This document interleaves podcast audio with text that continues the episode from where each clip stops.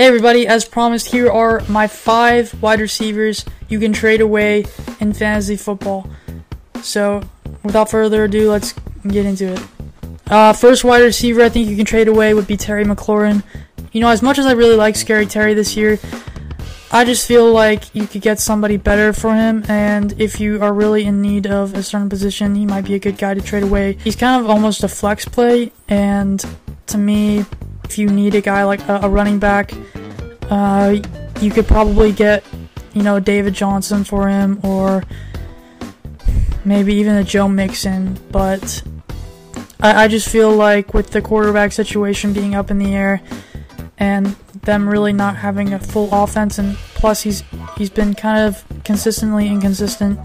You know, I think you can get a better guy for him if you needed to, and I think he's a guy you could definitely trade away because he's still valuable, but at the same time, I just think the situation is kind of a problem for me, and the consistency is a little bit too. So, other guy I think you could trade away is Amari Cooper.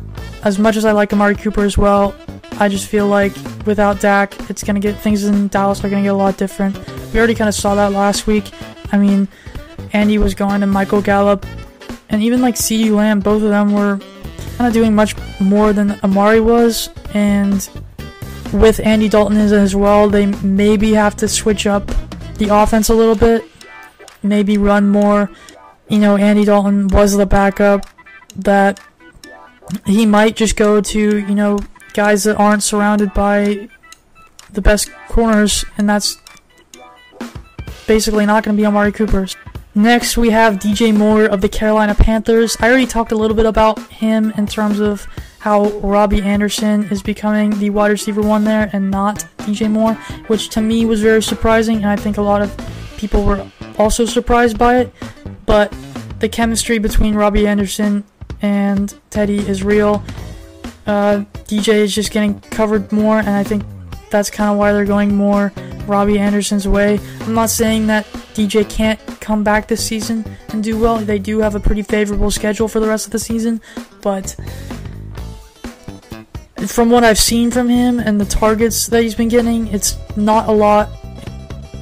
If he has another big game, I could definitely see you 100% trading him away um, and getting somebody else. So I know a lot of people think that he's going to come back and have a good season, which again, I think I already said that he, he could, but to me, from what I've seen, it's I think it's obvious that Robbie Anderson is his number his favorite guy. So just know that. Next on my list, I have DJ Chark of the Jaguars. As you know, I do like DJ Chark. He's an LSU guy. He should be the wide receiver one for the Jaguars, but you know, with his injury history recently coming coming up, um, and then just him not really playing DJ Chark football, not really looking like himself. Plus, their offense is going more run heavy. I and with Laviska Shenault coming up, I think this is a good time to try and get what you can for him. And I think he's a guy you could definitely trade away. So, my last guy I think you can trade away is Juju Smith Schuster of Pittsburgh Steelers.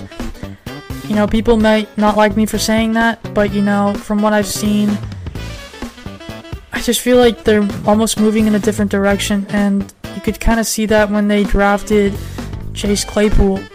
Not that Juju isn't good or that he doesn't make plays because he does, but I'm kind of thinking they almost want to. They might want to go in a different direction uh, next year. If I'm not mistaken, this is Juju's last year of his contract, or maybe his second to last year. And whatever the case is, even if they do sign him for another year or something, I think Chase, uh, Chase Claypool is supposed to be his was supposed to be his replacement, and you know right now it's looking like he was a really good move, uh, and it was a really good pick. So plus they still have Diontae, they have James Washington, they got two really capable tight ends, they got a lot of mouths to feed basically. Plus they have James Conner who's doing decent, and um, they they have a lot of pass catching eligible running backs. So uh, Juju's definitely going to take the the the most DB coverage of the, the best DBs on whatever opposing team they're having. And I think with the other guys they have, they're just confident to say, you know, we'll we'll still throw the Juju, but you know we're gonna probably target guys like Claypool and when Diontae comes back, and you know Ebron a little bit more, um, just to kind of diversify and to show them that yeah we got a lot of um, depth. so maybe that didn't make any sense. I don't know, but you know, I just feel like, especially with what how Diontae Johnson was leading the team in targets for like the first two weeks, and now James uh, and then Chase Claypool coming on. Uh, I'll even take a look at Juju's numbers, but I will say their schedule gets better. But I think this is a good time to trade Juju. Um, honestly, I would uh, if if it was me, I would suggest I think preferably the time to trade him would be in two weeks versus Tennessee. Basically, just trade him after he has a big game. Well, thanks again, everybody, for listening and watching. I appreciate it. If you haven't already, hit subscribe and follow me at Bullseye Fantasy on Instagram and Twitter. I really appreciate it. I uh, hope you enjoyed the content. So, uh, peace.